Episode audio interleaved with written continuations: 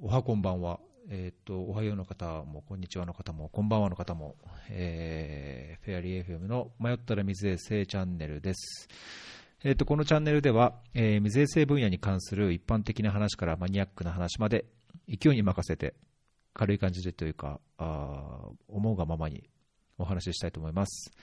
で、えっと、国際協力の分野で何かしたいとかっていう話をよく聞くんですけども、えっと、そういう方々が少しでも水衛生の分野に、えー関心を持って、まあ、それを専門にしたいなと思えるようなエピソードを作れればなと思ってます。えーまあ、そういう国際協力を何したいかわからないとか何をできるのかわからないっていう方がぜひ、えー水衛生分野に、えーこちらの方にどうぞどうぞお越しくださいというふうな思いで、えーお話ししたいと思います。まあ、とは言っても何ら責任を取ることはできませんので、えー気楽な感じでお聞きください。でもしお便り、えー質問等あれば、あハッシュタグフェアリー FM をつけてツイートしていただければ、あなるべくこちらで拾います。えー全部小文字でフェアリー FM。で、フェアリーっていうと結構妖精のフェアリーと間違える方も今日もツイートであったんですけど、そのフェアリーじゃなくて、えーフェアなっていうフェアリーなので、えーお間違いなくうよろしくお願いします。はい。じゃあ、えっ、と、今日も迷ったら水衛生、えっ、と、小田切さんと二人で話したいと思います。小田切さんお願いしお願いします。よろしくお願いします。いやー、ちょっと最初のあれです、ああの、入り口であれですけど、僕、2日ぐらい風呂入ってないんですよ。お、水が、水が、水が、いつもだったら、日曜まで、土日に水がき、あ、木、金、土、日に大体結構水が来て、で、月、火、水、木と断水で、木曜の夕方ぐらいに、こう、水が来だしてタンクに溜まり始めるんですけど、今週は水が全然来なくてですね。だから、大木、金と、あの、お風呂入ってないんですよ。あのまだ水た 上のタンクに溜まってるんですけど、なくなっちゃうと今度、ね、台所仕事もできないし、トイレもあれだし、ちょっと風呂は我慢せなあかんなって感じで、風呂入ってないです。ちょっと匂い始めたかもしれないですけど。すいません。うち、あの、シャワーの出がすごい悪くて、あの、イライラしてたんですけど、些細なことだと思いました。すいません。まだ出るだけ、シャワー入れるだけ、まだマシみたいな。いやね、これ COVID で、あの、もしこれ仕事、外で仕事をしてる人だと、やっぱりこう、なんだろう、ちゃんと帰ってきて洗うとかね、まあ、ハンドハイジーンはもちろんですけど、やっぱこういう水が出ないっていうのが当たり前だと、特にその低所得層とか、あの市中感染が広がるエチオピア っていう状況を考えると、いや、これはますます深刻だなと、なんかちょっと思ったりまして。ああ、そうですね。確かになければ、どうしようもないですもんね。ね洗えないし、衛生をとかって言ったって、水ありませんって言って言われちゃいますからね。いやー、そんなんで、まあ、あのこれ幸いね、えっ、と、YouTube と違って、2日間風呂入ってなくても、全然こう爽やかに話せば、そういうのが伝わらないので、さ 爽やかに いきたいと思います。はい。いや、今日は、今日はですね、今日はやばいですよ。僕、ちょっと興奮気味なんですけど、嬉しくて。ちょっとすいません。緊とても緊張してるんですけど。あ、本当ですか。はい。いきなり振っちゃいますか？いつ小田切さんからあ、切り込んでもらえまそうですね。あ、はい、わかりました。じゃあ、ちょっと今日は、あの、逸郎さんともお話しして、で、えっ、と、まあ、 WASH の界隈で割と、あの、有名だった、えっと、大きな、あの、RCT、 randomized control trial の、あの、ことについて少しお話ししたいと思うんですけど、で、最初にちょっと、まあ、あの、 disclaimer というか、あの、言い訳がましいんですけど、えっと、基本的には、あの、逸郎さんと私同じあの機関に所属してるんですけど、このお話はあくまでもあのパーソナルビューということをご理解いただきたいのと、あと、あの結構僕適当なことをいっぱい言うと思うので、あの真実はあのぜひぜひその文献なり何かを見て確認していただきたいということですね。あと、あの最後にもう一点だけ、あのちょっとすみません、私多分変な横文字をいっぱい今日使うことになると思うんですけど、ちょっとあの日本語でうまく単語がよく分かってないので、あのその辺をまずは了承していただきたいと思います。で、よろしいですかね、もう、そしたら話に。はい。なんか、はい、あの、そこら辺の横文字とか、専門用語はもう小ノーツで、なるべく拾うようにするので、あんまりこう気を使わずに、言いたいことを言いたい言葉で言っていきましょう。はい。あ、はい。かりました。ありがとうございます。で、まあ、まだあの簡単なバックグラウンドなんですけど、まあ、あの水と衛生って、えっ、と、ウォーターサニテーションハイジーンでウォッシュというふうに言われてるんですけど、多分、えっ、と、長らく多分その、ちゃんとしたアカデミアが入ったような研究っていうとかエビデンスを作るっていうところが、まあ、長らく弱くて、で、最近多分ここ10年、20年ぐらいで随分、あの、アメリカイギリスの大学が中心になって、えっと、その辺の、え、ちゃんとした、え、メソドロジーとかを使って、より分かるようにしようというような、えっと、動きがたくさんありまして、で、例えばその CLTS ってコミュニティレッドトータリサニテーションといって、まあ、あの、村の人たちに、あの、行動変容みたいなものを促すようなプログラムとかも、あの、最近 USAID が、えっ、と、ファンディングを出して、それでちゃんとエビデンスを固めて何が必要かとか何がうまくいってるのかをやっていこうみたいなこととか、まあ、全体的にそのウォッシュの流れとしてそういうのがあります。で、まあ、そういう中で、えっ、と、サニテーション、あの、まあ、みんな、えっと、サニテーションは大事だ、大事だって、下痢症を減らすためには大事だということを言ってるんですけど、実際に大きな、あの、まあ、いわゆるゴールデンスタンダードと言われるような RCT でそれを評価した例っていうのはまず、えっ、ー、と、2010年ぐらいまでほとんどなくて、それで、えっ、ー、と、まあ、最初に始まったのが多分その effectiveness、えー、を見るっていう、多分、えっ、と、二つ大きく種類があって、 effectiveness っていうのは、その実際の real world でプログラムの評価をするようなものが effectiveness で、 efficacy trial というのは本当に ideal なシチュエーションでやるようなものが efficacy trial なんですね。で今日お話しする、えっと、 WASH Benefits と SHINE っていうのはエフィカシーの方なんですけど、で、 effectiveness の方で言うと、あの、僕も関わったんですけど、えっと、オリッサの sanitation trial って、えインド政府がや当時やってた Total Sanitation Campaign っていうのを使って、で、それは50、50の、えっと、村をえコントロールとえ intervention に分けて、で、えー、下痢症に効果があるかっていうのを調べたものをで、まあ、それは、えっ、と、結局効果が出なかったんですね。えっ、と、多分30%ぐらいサニテーションカバレッジは上がったんですけど、えー、下痢症に変化は見られなかったと。うん、で、もう一つ、あの、有名なのが、多分マリーで、えっ、と、CLTS、それは CLTS のトライアルだったんですけど、ユニセフが、まあ、CLTS をやっていて、で、えっ、と、ゲイツが確かお金を出して、で、それも RCT をやったんですけど、で、その時も結局、えっと、下痢症のインパクトは出なくて、ただ、えー、チャイルドグロースってあの、まあ、ニュートリションと絡む話だと思うんですけど、には一応、えっと、インパクトがあったよというような結果だったんですね。で、まあ、そんなような流れから、あの、この二つ、まあ、正確に言うと、まあ、三、三つの場所でやったウォッシュベネフィットと社員トライアルっていうのが、えっ、と、エフィカシーというので、え、ウォッシュの、えっ、と、コンプリヘン、まあ、ある種コンプリートパッケージみたいなのをやってみて、それで効果があるかっていうのを見たっていうのが、えっ、と、多分2019年ぐらいに多分ペーパーとしては出たと思うんですけど、はい。で、今日はちょっとその、えっ、と、ウォッシュベネフィットと社員のトライアルについて、えー、お話ししていきたいと思います。と、ここまででいいですかね、このはい。いや、いいですね。これ元のペーパーってこれランセットに出たやつがその元の一番最初の3つのトライアルをまとめたペーパーですか？それ2019年8月の。えっと、多分別々で全部出てますね。多分3、一番、はい、3本、多分みんなランセットだと思うんですけど、はい、えっと、えー、っとですね、確かバングラデシュはあのスティーブ・ルービーっていうスタンフォードの人が出してて、社員は、えっ、と、また違う人ですね。はい。ケニアもまた、えっ、と、な、名前忘れちゃったんですが、はい。3本、はい。それぞれに出てますね。で、で、まず、えっと、ちょっとそのスタディのデザインを簡単にお話しすると、えっと、まず基本的にはその、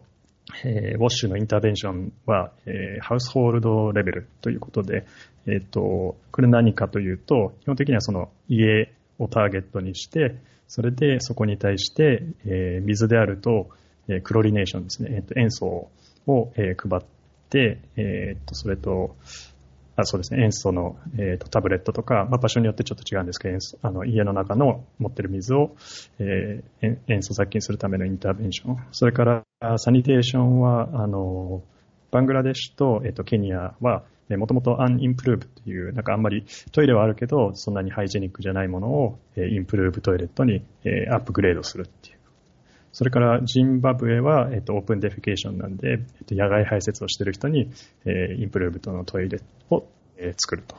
で、 hygiene については、えー、 hand washing station と soap と、あとプロモーションですね。を、えっ、と、全部の地域でやっていて、で、それプラス nutrition、あの、IYCF って、うん、えー、 infant young child feeding ですかね。うんえー、ちょっと合ってるといいんですけど、あの、えー、そういうのと、あと、サプリメンテーションみたいなのを入れるというようなことをやっていて、で、まあ、基本的にその、えっ、ー、と、何をやろうとしているかというのは、えー、まあ、コントロールのグループ、何もインターベンションがないグループと、それから、えっ、ー、と、ウォッシュをやってるグループと、あと、ニュートリションだけやってるグループ、うん、それプラス、ニュートリションプラスウォッシュ。っていうのがあるんですね。で、それぞれで、まあ、ウォッシュだけで、えー、どんなインパクトがあるか、えー、ニュートリションだけでどんなインパクトがあって、ニュートリションとウォッシュを足したら、さらに効果が望めるのか、みたいな、そんなような、えっ、ー、と、イメージのインターベンションになってます。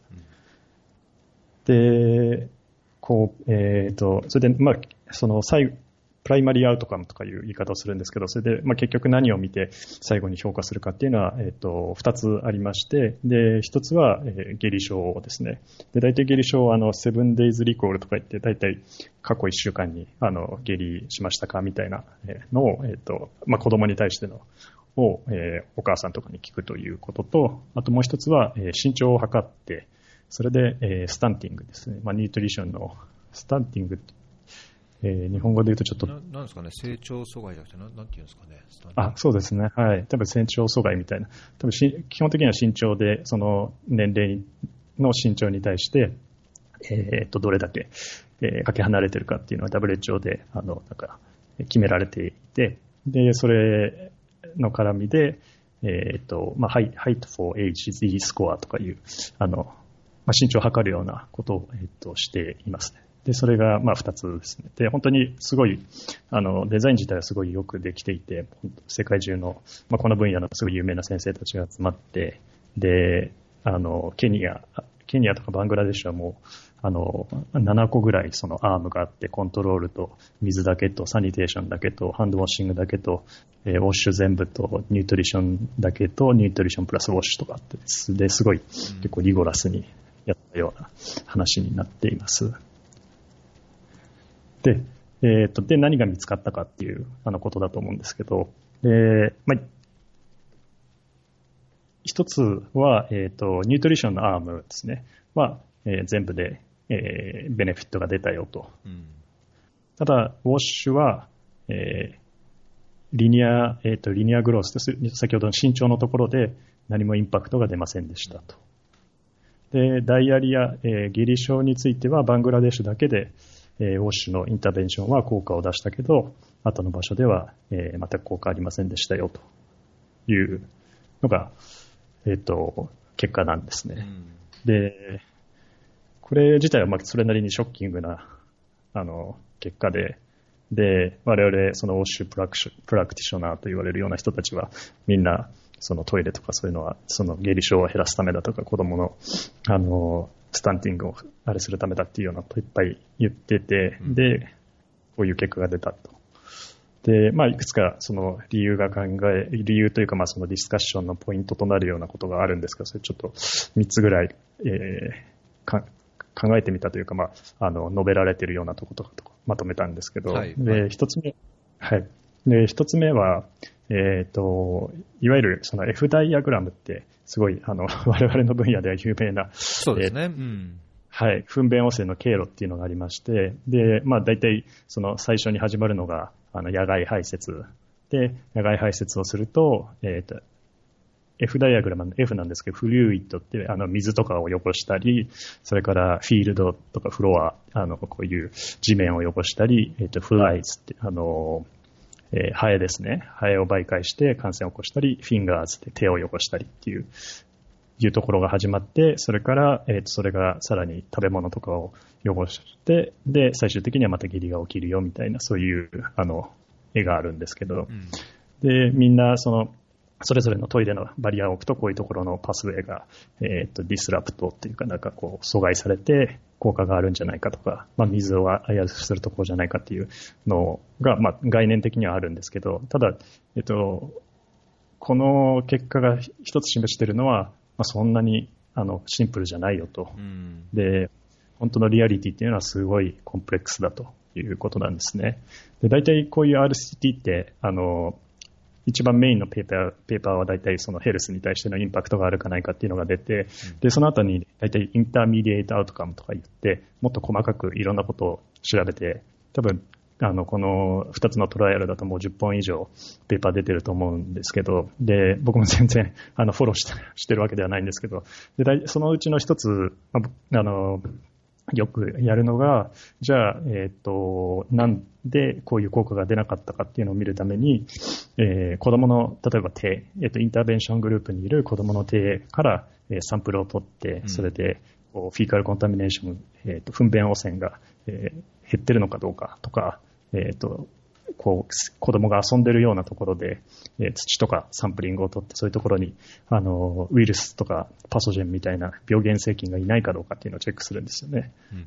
で、そういうので、大体、ちゃんと減ってないなと。まだまだこういうインターベンションはやってるけど、相変わらず子供の手は汚いし、なんだなんだっていうことになるんですよね。で、多分その、今、そういういくつか言われてる、えっ、ー、と、他のそのパスウェイというか、えー、糞便汚染の経路で、えー、言われてるのは、まあ、一つはそのアニマルフィーシーズですね。で、動物の、あの、えっ、ー、と、糞便汚染っていうのはやっぱり、途上国でものすごい多くて、で、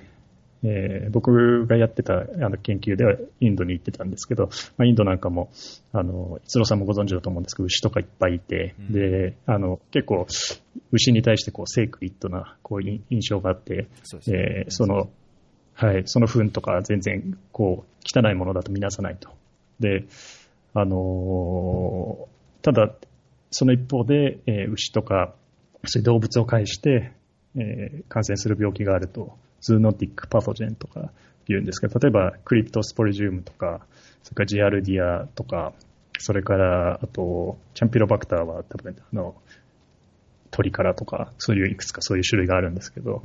で、結構その、例えば子供とかは、そういうのを口に入れたりとか、なんか、あの、確かバンクラデシュかなんかのスタディでも出てたんですけど、チキンフィーシーズを口に入れちゃうとか、そんなようなことがあるんですね。で、いわゆる我々のやってるウォッシュインターベンションでそういうのをちゃんとアドレスできてるかっていうとなかなかないとか、あと、えっと、この間ちょっとお話しさせていただいたような、あの、えー、池を使うっていうことですね。あの、インドの地方部で、えー、っと、トイレとか、えー、水道の水とかが来てても、まあ、その文化的に、え近くにある大きなポンドに行って、まあ、体を洗ったり、それから、えっと、お皿を洗ったり、泳いだり、いろんなことするんですけど、で、あの、僕たちがやってた研究当時、その水とか調べるともうむちゃくちゃ汚いんですよね。で、そういうのをいくらトイレとかを使ってたとしても、えー、そういうようなとこから汚い、えー、水を摂取して、で、病原菌、まあ、感染を引き起こすことがあるよと。それから、あともう一つ、多分その、今後多分その、このトライアルの中でも調べられているのは、チャイルドフィーシーズマネジメントで、要は子供の、えっ、と、うんちの処理とかですよね。えっ、と、ちゃんときれいにしないとか、それから子供が、あの、は、まだトイレ、え怖くて使えなかったりするので、あの、家のすぐと横でしたりとか、で、その辺のリスクもまだまだあるんじゃないかっていうので、それから、まあ一つ、その、ウォッシュのインターベンションをデザインするときにもっともっと、あの、その場所に応じて、えー、コンテクシャライズしたような、あの、アプローチが必要なんじゃないかっていうのが、まあ、一つですね。で、えっと、2点目が、あの、まあ、それはこれはちょっとその今回のトライアルでは、えっ、と、カバーできてないところで、それは、あの、そこの論文とかにも書いてあるんですけど、基本的にはその先ほど最初に言ったハウスホールドレベルのインターベンションだよと。うんうん、で、コミュニティレベルじゃないよっていうことなんですね。で、なんでコミュニティレベルじゃないっていうことが、とかコミュニティレベルがどうだこうだっていうかっていうと、特にあの、サニテーションとかで聞いてくると思うんですけど、例えば、あのトイレって、えっ、と、逸郎さんが僕と同じ村に住んでいて、三尾さんはトイレを使っていて、私がトイレを使ってなかったら、そのパブリックヘルスのインパクトってまだまだ当然、うん、あの、あるわけですよね。うん、で、そういった考え方で、その、ワクチンとかと同じような、その、なんていうんですか、ハードイミュニティっていう話があって、で、ワクチンとかも、えー、そこにいるコミュニティの例えば60%とか70%とかあるスレッシュホールドを超えないと効果を発揮しないというようなのと同じで、村の中で、今、大体言われているのは70%とかぐらい、それか、それよりもカバレッジが高くならないと、そのサニテーションとしての本当の意味でその村の糞便汚染を、まあ、優位なレベルで減らせないよというような、えー、と議論があるんですね。で、まあ、それに関連して、そのユニセフでも、あの、多分よく言ってるのはそのコミュニティレベルの、えー、と coverage が重要で、うん、えー、いわゆる ODF open defecation free という、あの、村から、えっ、ー、と、野外排泄を完全になくすということが大事だよと。うん、えー、まあ、その理由、まあ、ざっくり3つあって、で、1つはさっきの、えっ、と、 health の観点から、えっ、と、重要なのと、あと2つ目は、その、今の SDG のえー、no one left behind ということで、うん、 equity から、大体、例えば90%とかの coverage を達成したとしても、大体10%っていうのは、ものすごい貧しい人だったり、それから、えー、 disability がある人であったり、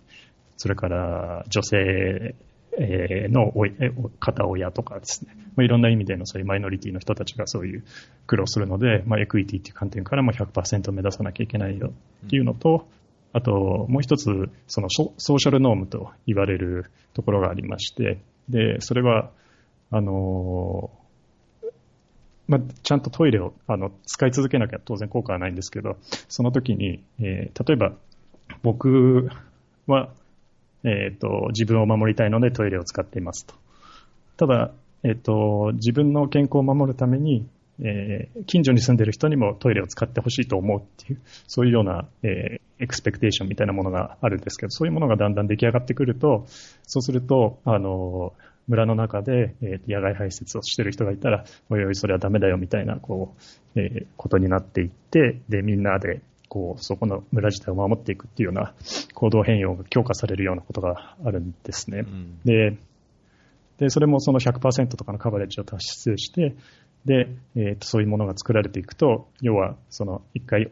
え、 open defecation free を達成した後に、えー、スリッページとよく言うんですけど、あの、何割かはやっぱりトイレ使わないよとか言ってやめちゃう、また元に戻っちゃう人とかいるんですけど、そういうのをでき少なくできるっていうことがあって、まあそういう観点、そういう3つの観点、ヘルスヘルスとエクイティとあとソーシャルノームっていう観点から、やっぱり、え、村の中でちゃんと ODF っていうのを達成するのが大事じゃないかっていうことがあるんですね。で、まあ、その点については、この、えっ、ー、と、トライアルでは、えー、カバーされてないということですね。で、最後の点なんですけど、えっ、ー、と、最後の点は、えっ、と、この、あの、トライアルの中で言っていて、で、まあ、トランスフォーマティブウォッシュが必要だと。で、これは、基本的にはそのなんか、えっ、と、ベーシックアクセス、まあ、SDG の中で、えっと、ノーサービス、えー、リアンインプルーブとリミティっていうベーシックセーフリーマネージウォーターとかサニテーションっていうようなこうサービスレベルがあるんですけど、で、それを今回のそのトライアルは基本的には、えっ、ー、と、アンインプルーブからベーシックに上げた、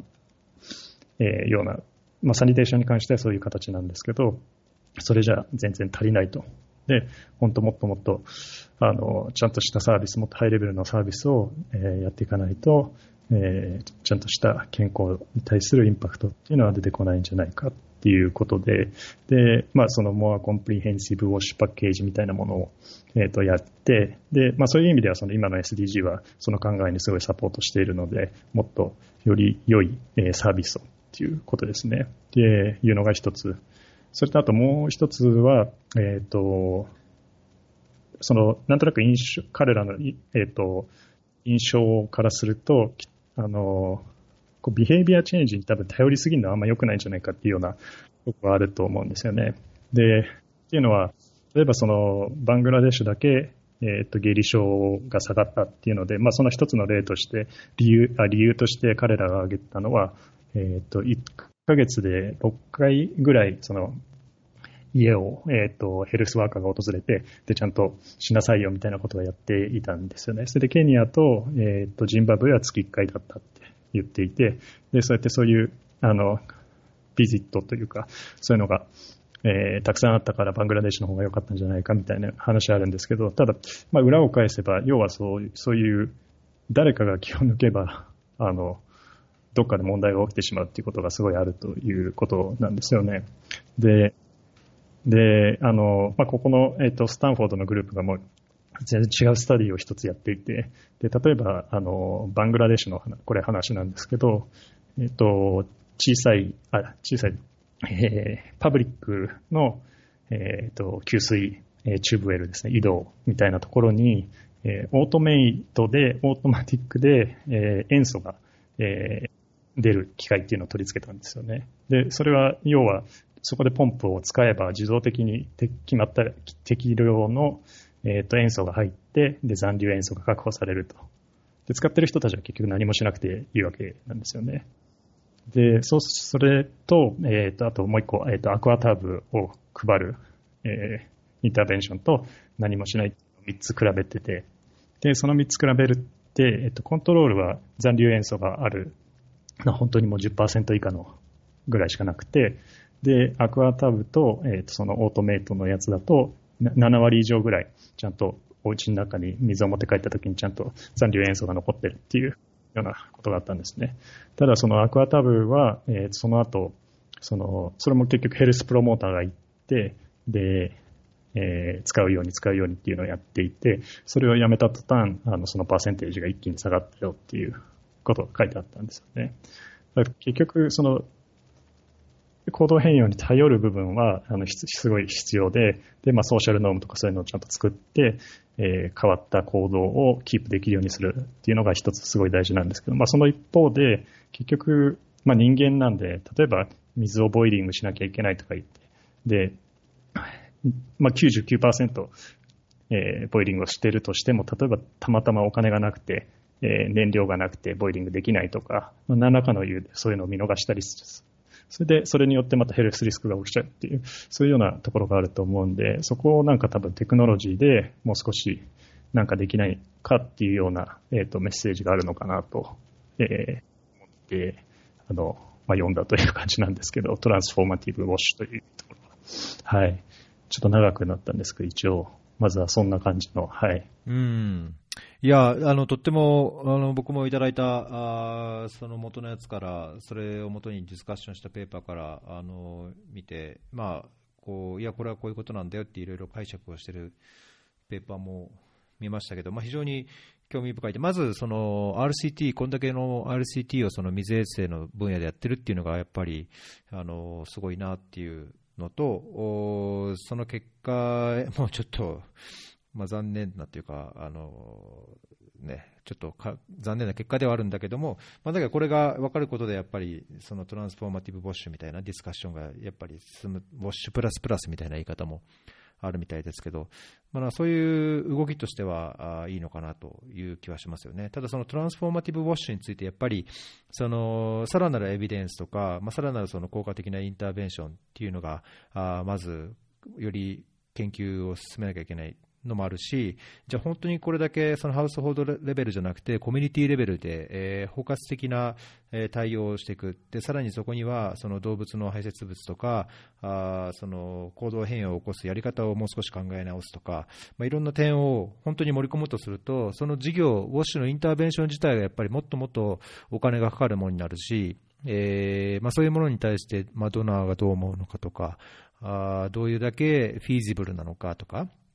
で特にそれがコンテクストによって状況を踏まえてやりましょうとなると、まあ、都市であればあの巨大なインフラをこうしっかりと整備してっていう場合はあるかもしれないですけど、まあ、特にこの調査も行われているルーラルセッティングっていうんですかね、えー、特にアフリカ等のその農村地域でこう集中してないようなところで、どういうだけそのコミュニティレベルのインターベンションっていうのができるのか、まあ、それ CLTS でもやってるところだと思いますけど、まあ、なんかこう、フィージビリティのところ、まあ、そのコストベネフィットのところ、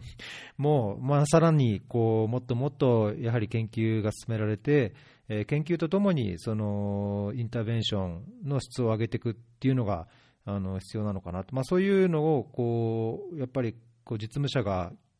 こう研究の結果として気づけたっていうのは、なんか僕的にはなんかとってもすごいいいなという気はしますね。であと、なんかあとあのおっしゃってた、えー、その下痢症の効果、一部効果が見られたバングラデシュの例で、そのプロモーター、ヘルスワーカーの人がより頻繁に通ってたからっていう、やはりそういうなんかプッシュというか、ナジングっていうんですかね、なんかそういうのがあると、やっぱり行動ってこう強制、半分強制的にというか変わり得るのかなとは、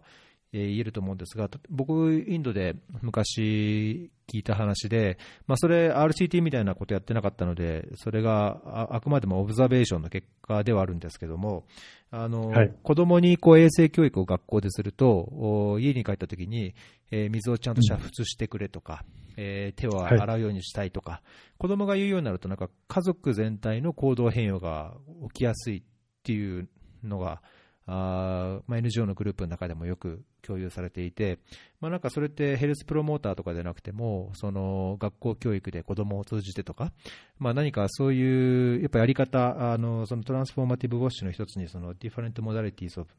Behavioral Change って書いてましたけど、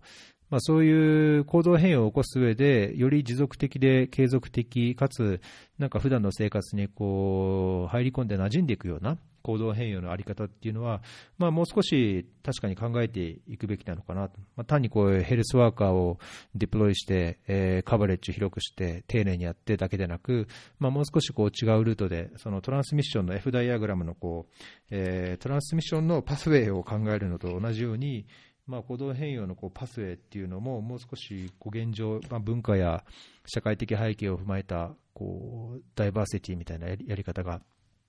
あってもいいのかなと思うんですけど、まあ、ただそうすると、どういうやり方が効果があるのかっていうのが、非常に文化的、社会的、経済的背景にも影響されるところが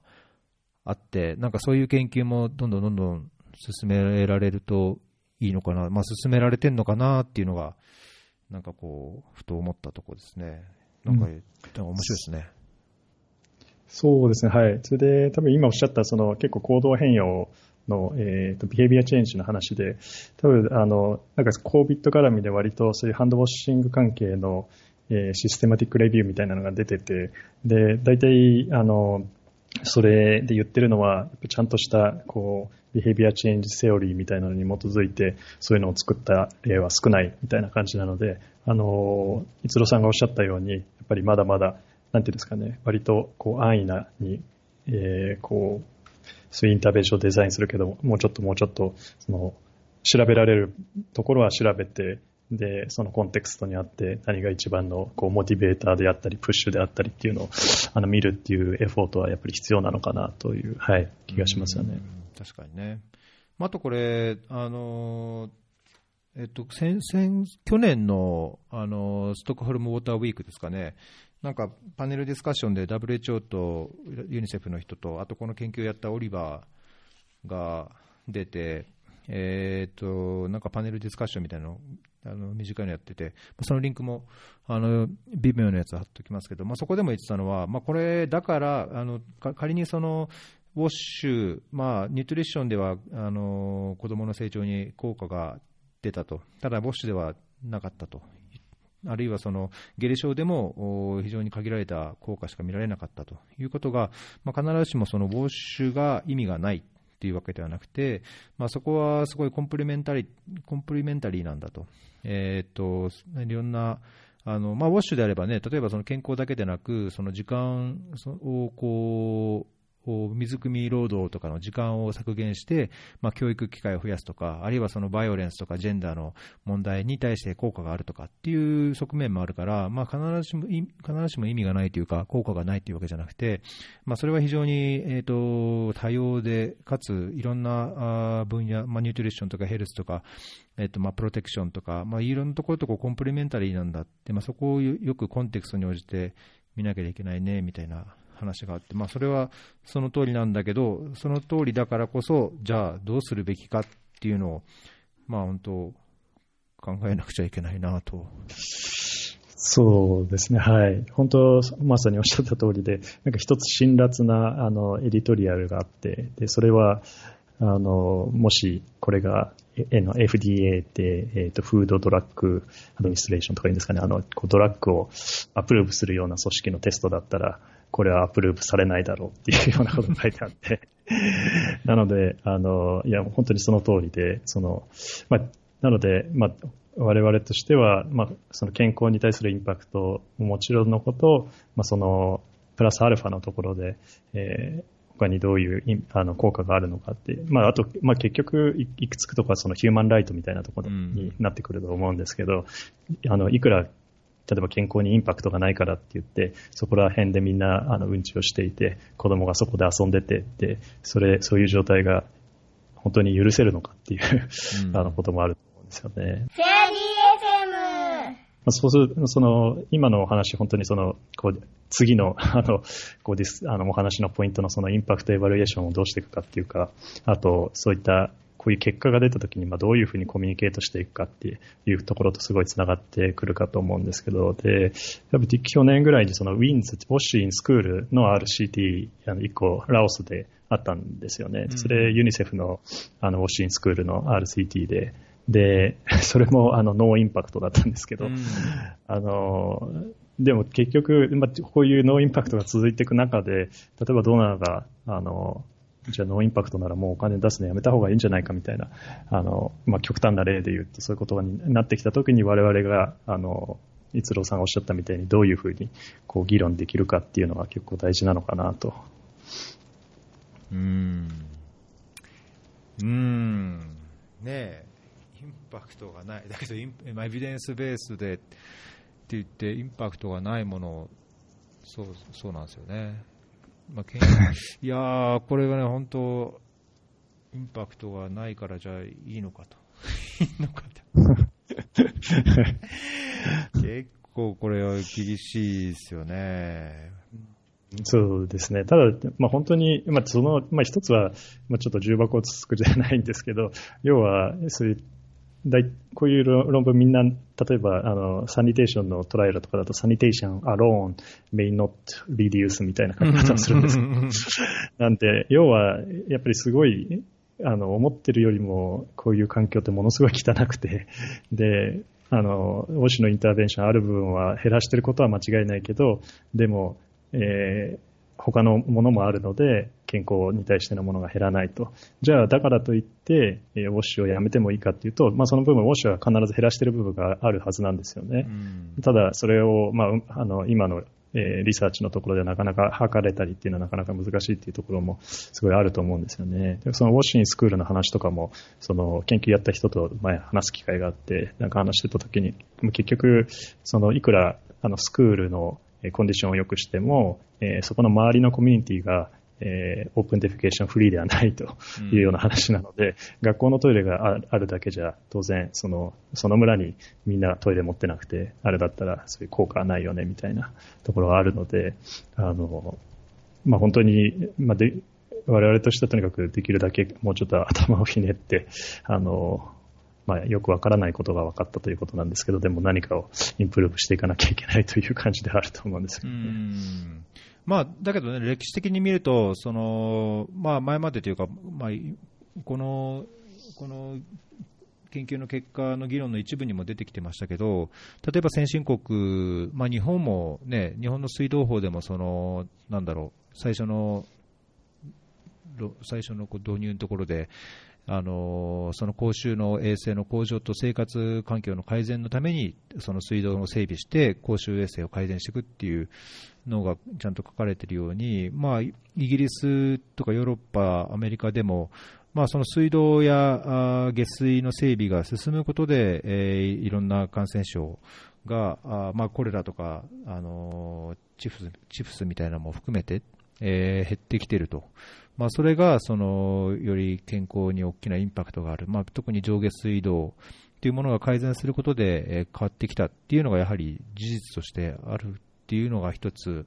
やっぱあると思うので、まあ、そのじゃあ規模と、このコンテクストに応じたどの程度のものが、まあ、アフリカでも例えばこの調査やったケニアとバングラとジンバブエでも、じゃあ都市部で、えー、本当こう地域全般に上下水道が整備されて、えー、野外排泄はなく、えー、そうなった場合のやっぱ状況によってこう健康改善が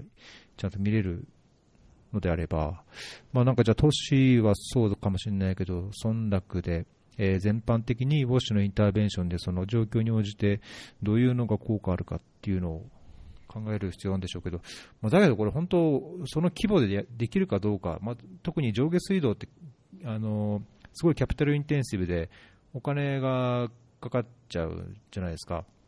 なんか、うん、責任かどっかの調査で言うと、確かあの単位当たりのコストって電気とかよりも高くなるんですよね、水道ってね。うん、で、それを考えると、やっぱりまず初期投資っていうものは非常にお金がかかるし、じゃあ、初期投資すればいいのかというと、まあ、その都市が拡大したり、まあ、村が大きくなったりして、えー、経済的な格差があって、そのイクイティっていう観点から、あのーそのカバレッジ、ちゃんと貧困層でも同じようなレベルのサービスをちゃんとアクセスできるのか、享受できるのかっていうのがかかってくる今度、オペレーションとマネージメントと維持管理っていうんですかね、サステナビリティも関係するし、うん、そうするとさらにお金もかかるし、じゃあそういう全般の運営をどうするかって、やっぱりその、ね、キャパシティの問題と、キャピタルの問題と、それを含めてやっぱり、こう、なんだろう、インパクトっていうものを考えてかつ費用対効果っていうものを踏まえて、えー、中長期的なやっぱ計画っていうものを考えないといけないですしね、これ、うん、本当、いろんな人に関わってもらいながら、こうそれぞれの専門分野のこう知識をかき集めて、包括的な対応をしないと、ウォッシュって結構大変、大変ですよね。そうですね。はい。なんで、まあ、そういう意味では、よまあ、いろいろ、その、文句を言ってる人も多いんですけど、このトライアルに対して。でも、あの、そういう意味では本当に、まあ、なんていうか、まあ、か簡単にこう、アシュームしてはいけないっていうことは、やっぱり非常に重要なこうメッセージだとは思うので、はい。そうですね。だから、この RCT、特にウォッシュについては、あの、確かにそう、効果があると思われたものが言われてたこと、みんなが信じてやってきたことが、実はそこまでのインパクトとか効果がないですよっていう分かることが、まあ、今後もあるかもしれないけども、やはりそれを踏まえて、えー、じゃあより効率的、効果的な対応っていうのは、いずれにしても安全な水にアクセスして、衛生環境をいいところでやらないと、まあ、特にこの、ね、COVID っていうか、新型コロナみたいに、えー、なんかパンデミックみたいなことがあれば、やっぱり公衆衛生っていうのは非常にあの重要になってくるので、まあ、その一つとして、ウォッシュのサービスっていうものをどう持続的にやっていくか、まあ、SDG の達成をするだけじゃなくて、達成後、ちゃんとそれを維持していくか、サステイナブルにしていくかっていうのを、本当にこういろいろ研究を含めてやっていかないと、いややることいっぱいいっぱいあるなって感じですね。そうですね。はい。だからだからこそこうやりがいがあるっていうか、こう面白い気はしちゃいますけど。そうですね。はい。あの、とても面白い なんか後からつけたいな、みたいなんですけど、とっても、とっても、あの、面白いなと思います。僕自身は、あの、すごい面白いなと思って。あの、そうですよね。あとは、まあ、あの、あとはできることをコツコツとというところと、ですね。いや僕、これあの読んでて、そのまあ、今やってる特にその緊急人道支援のところでも、あのその浄水剤っていうんですかね、えークロリえー、と塩素塩素の浄水剤とか、まあ、タブレットのものとか液体のものとか、いろいろパウダーのものとかありますけど、あのそれのやっぱ効果って、常にこう議論になったりするんですね。えー、例えばじゃあ1万人のこう、えー、国内避難民が出た際に、その1万人に対して3ヶ月分必要なあその浄水剤を配ったと、じゃそれであのいや下痢症を防ぐとか、あまあ、そのプロテクテッドウォーターソースの水でなくても安全に飲めるようになるのかってやっぱそこに行動が伴わなければだめで、あのやはりじゃあ、そのプロモーターというか、ヘルスワーカーの人がじゃ丁寧に、えー、その避難地域、えー、に通わなきゃ意味がないのかとか、うんとまあ、そこはなんか結構議論があったので、まあ、こういう結果とか、まあ、過去にそのポイントビュースじゃなくて、水源での塩素滅菌の方が効果がある、健康への、えー、と効果があるっていうのは、なんかどっかで聞いたか見たかしたことありますけど、あのそうであれば、やはりその緊急人道支援でも、単に浄水剤を配布することでは、必ずしも適切な対応にはなってない。っていうことになると思うんですよね。うん、じゃあどうしたらいいかって言っても、ここはまた難しいところで、いや、お金の問題もあるし、キャパシティの問題もあるし、規模の問題もあるし、で期間的な、まあ、緊急人道支援だとその長期的にそのインフラを改善しましょうというよりはそのまず命を救うためのサービスをっていう視点がやっぱ強いのでうん、だただ効果のあるないを考えると、まあ、こういうところからこう得られるレッスンっていうのもあっていやー、まあ、これから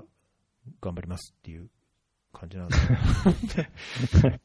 そうですね。いや、本当にそうなんですよね。なんで、まあ、なかなかそのカントリーオフィスレベルで、こういう RCT とかそういうのって、まあ、そう、すごい難しいと思うんですよね。そのコストもそうですし、なんか一度ドナーとそういう話が違うグループであってでも、結局ドナーとかは、要は当然そのリザルトを求めてやるのに、あの、そのお金のうちの大部分をそういうのに使うなんてっていうような、あの、ことにもなるので、どうしてもカントリーオフィスだと、やっぱり、その、なんていうんですか、タンジブルなアウトカムを出すというところにフォーカスしてしまうんで、難しいんですが、ただまあそういう中でも少しずつ、あの、できる範囲の中で、あの、まあ単純に、なんていうんですかね、ドナーと約束したことだけではなくて、え先ほどおっしゃったように、まあ、配ったって言って配った人数でおしまいにならずにもう少し踏み込んでじゃあそれがちゃんと使われてるのかとか、まあ、トイレとかだと作った後にそれがちゃんと使われてるのかとかちゃんと、え必要な人に届いてるのかとか、まあ、そういうところからコツコツ、えっと、こうデータのクオリティを上げていくというか、うん、あのエバルエーションのクオリティを少しずつ上げていくっていうのはまあ大事なのか、まあ、そうそういうことぐらいしか僕たちカントリーレベルでできるっていうのはあまりないので、あの、そういうのを少しでもできた、できるようにという感じでやってるんですけど、はい。フェアリー FM! うん。ですね。いやとっても、こう、なんだろう。背中を押される、背中を押されるって表現はおかしいな。や別に怠けてたわけじゃないんですけど、こういうあのやっぱり研究の結果を見て、えー、それをこう自分たちの自分の日々の業務とか、あ関わり方、考え方にこうさらにフィードバックしてみると、いや、もうもっともっといろいろややんなきゃ、まあ、もっともっとあやりたいな、やっぱだけどこれってやりがいあるなっていう、あの気持ちになれたんで、あのいいですね、そういうなんかモチベーションってやっぱり必要だなと思って。そうですね。はい。ありがとうございます。僕も、ちょっとこれを機会に、あの、もう少しちゃんとこれを読んだり、調べたりしたんで、あの、いい機会になったなと思うんですけど。うんなんかあれですね、だからこの迷ったら水衛生的な視点から言うと、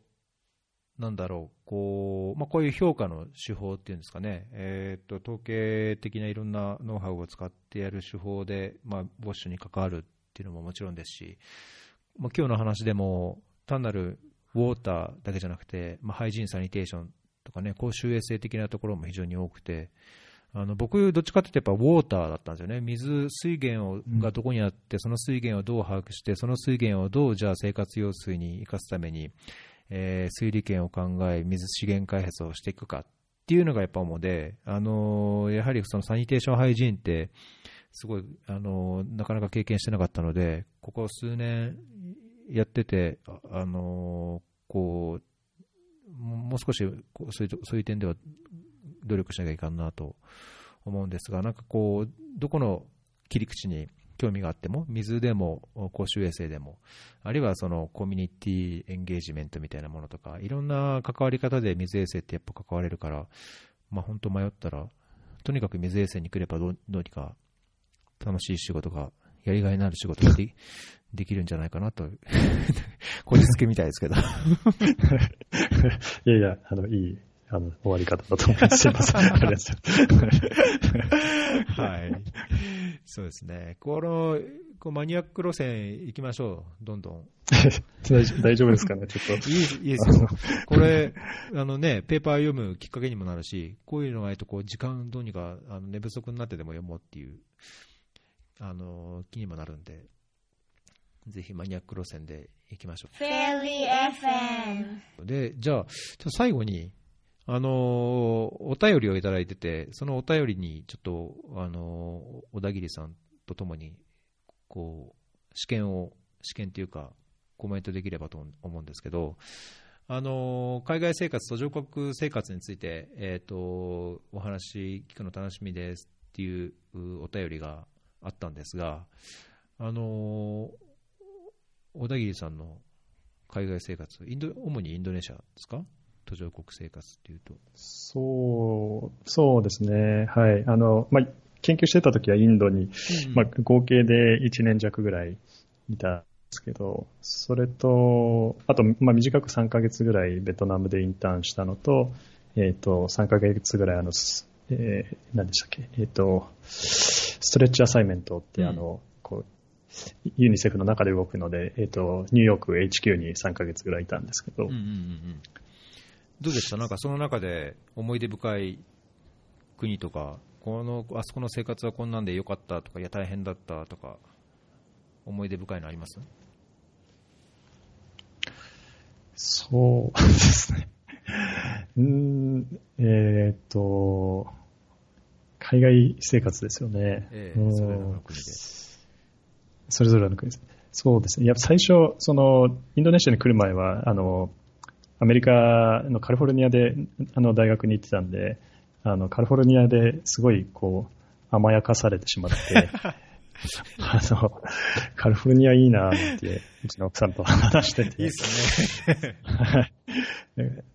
まあ、とは言いつつも、当然、ウォッシュの仕事なんてないんで、あの、あれで、でも、はい、まあ、インドネシア、その、家族で、えー住む最初の、まあ、ここで、まだここにいるんですけど、最初の、あの、途上国で、そういう意味では、あの、まあ、日本にも近いし、えっ、と、い結構、あの、そうですね、その生活の上では、えー家族にとって、あの、いいスタートだったなと思うんですけど、はい。なんか、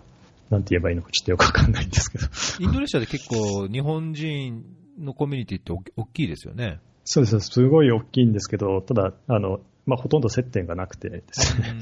あの、まあ、僕自体、あの、日本人の方と仕事することって、あの、まあ、ユニセフ以外でっていうのはほとんどないのでまあ、学校に、うちの子供が行ってるインターナショナルスクールの、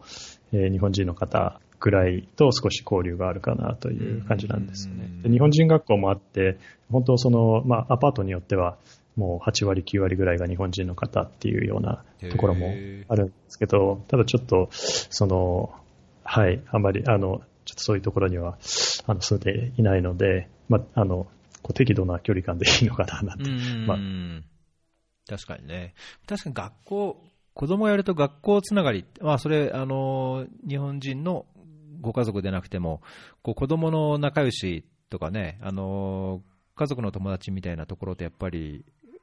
つ付き合いって増えるから、なんかそこが中心になりますよね。そうですね、はい、そうなんですよね。子供の習い事とかで、こう、んんんあの、うちの子、ジムクラスとかに行ってたりして、まあそういうので、あの、知り合いになったりとか、そういうのは、あの、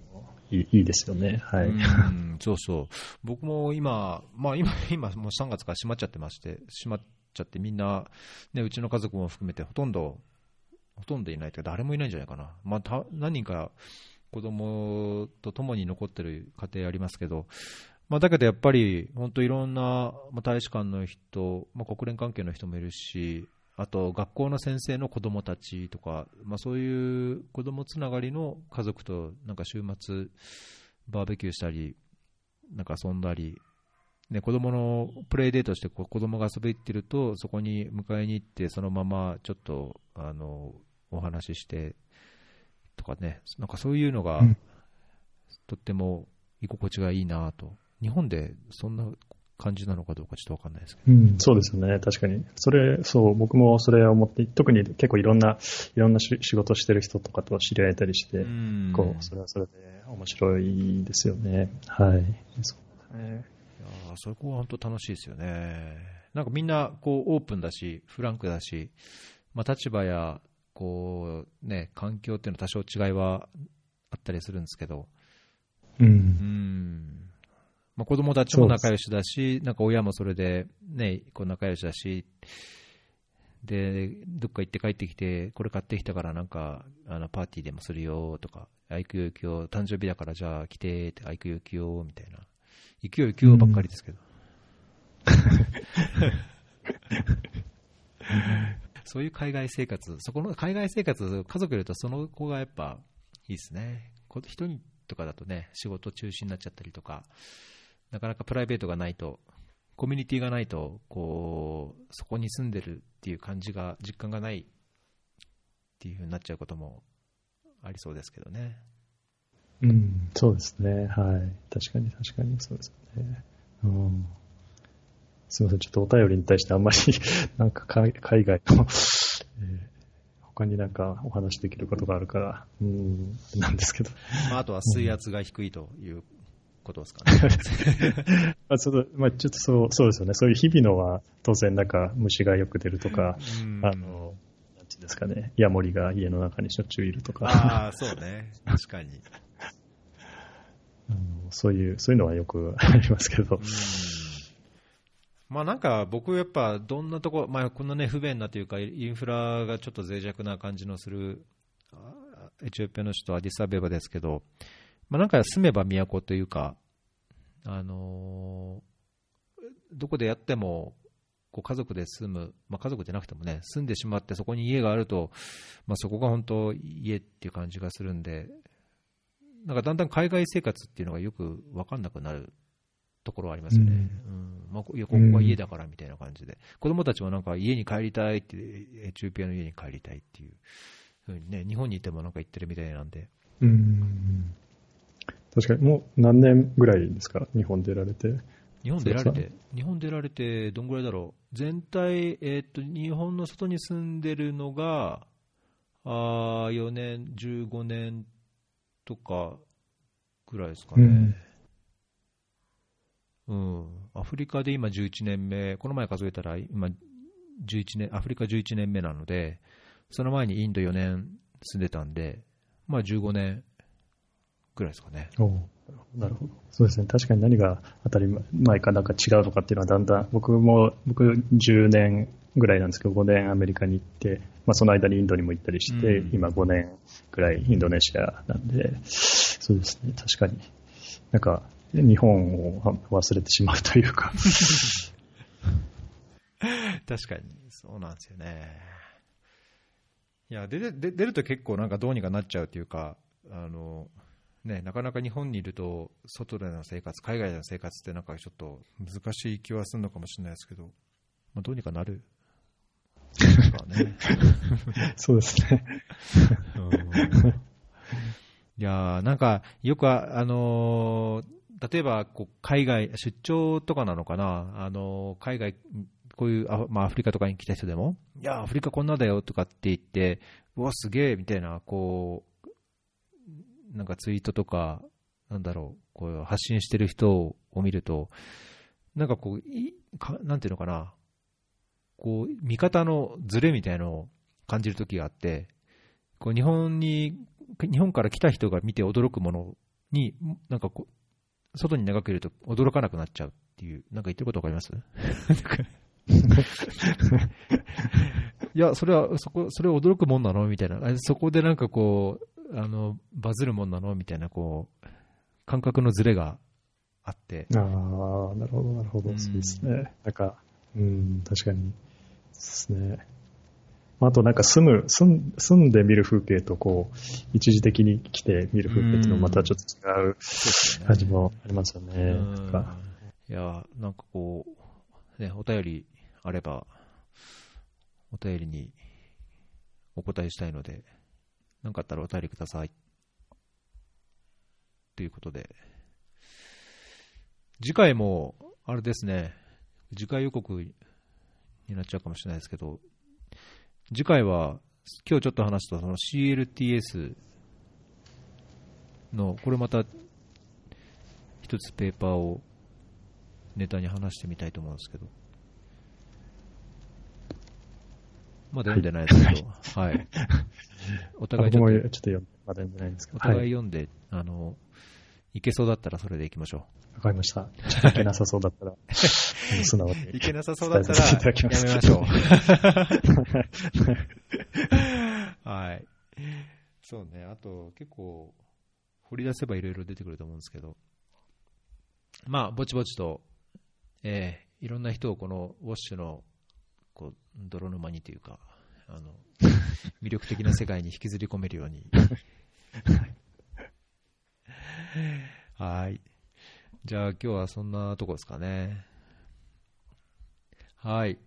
ありがとうございました。これ、えっ、と、論文、ペーパーのリンクと、もろもろ話した、えっ、と、キーワード、テーマについては、あショーノーツの方に貼っておきますので、えーなんじゃらほいと、こう、わからない方は、お聞きのポッドキャストアプリから、あーキーワードのところをポチッとクリックすると、その関連するサイトに飛ぶように、えーしておきますので、えーぜひ、あの、ご参考までに、えー半分勉強気分で、えーそういうのも見ていただけると嬉しいです。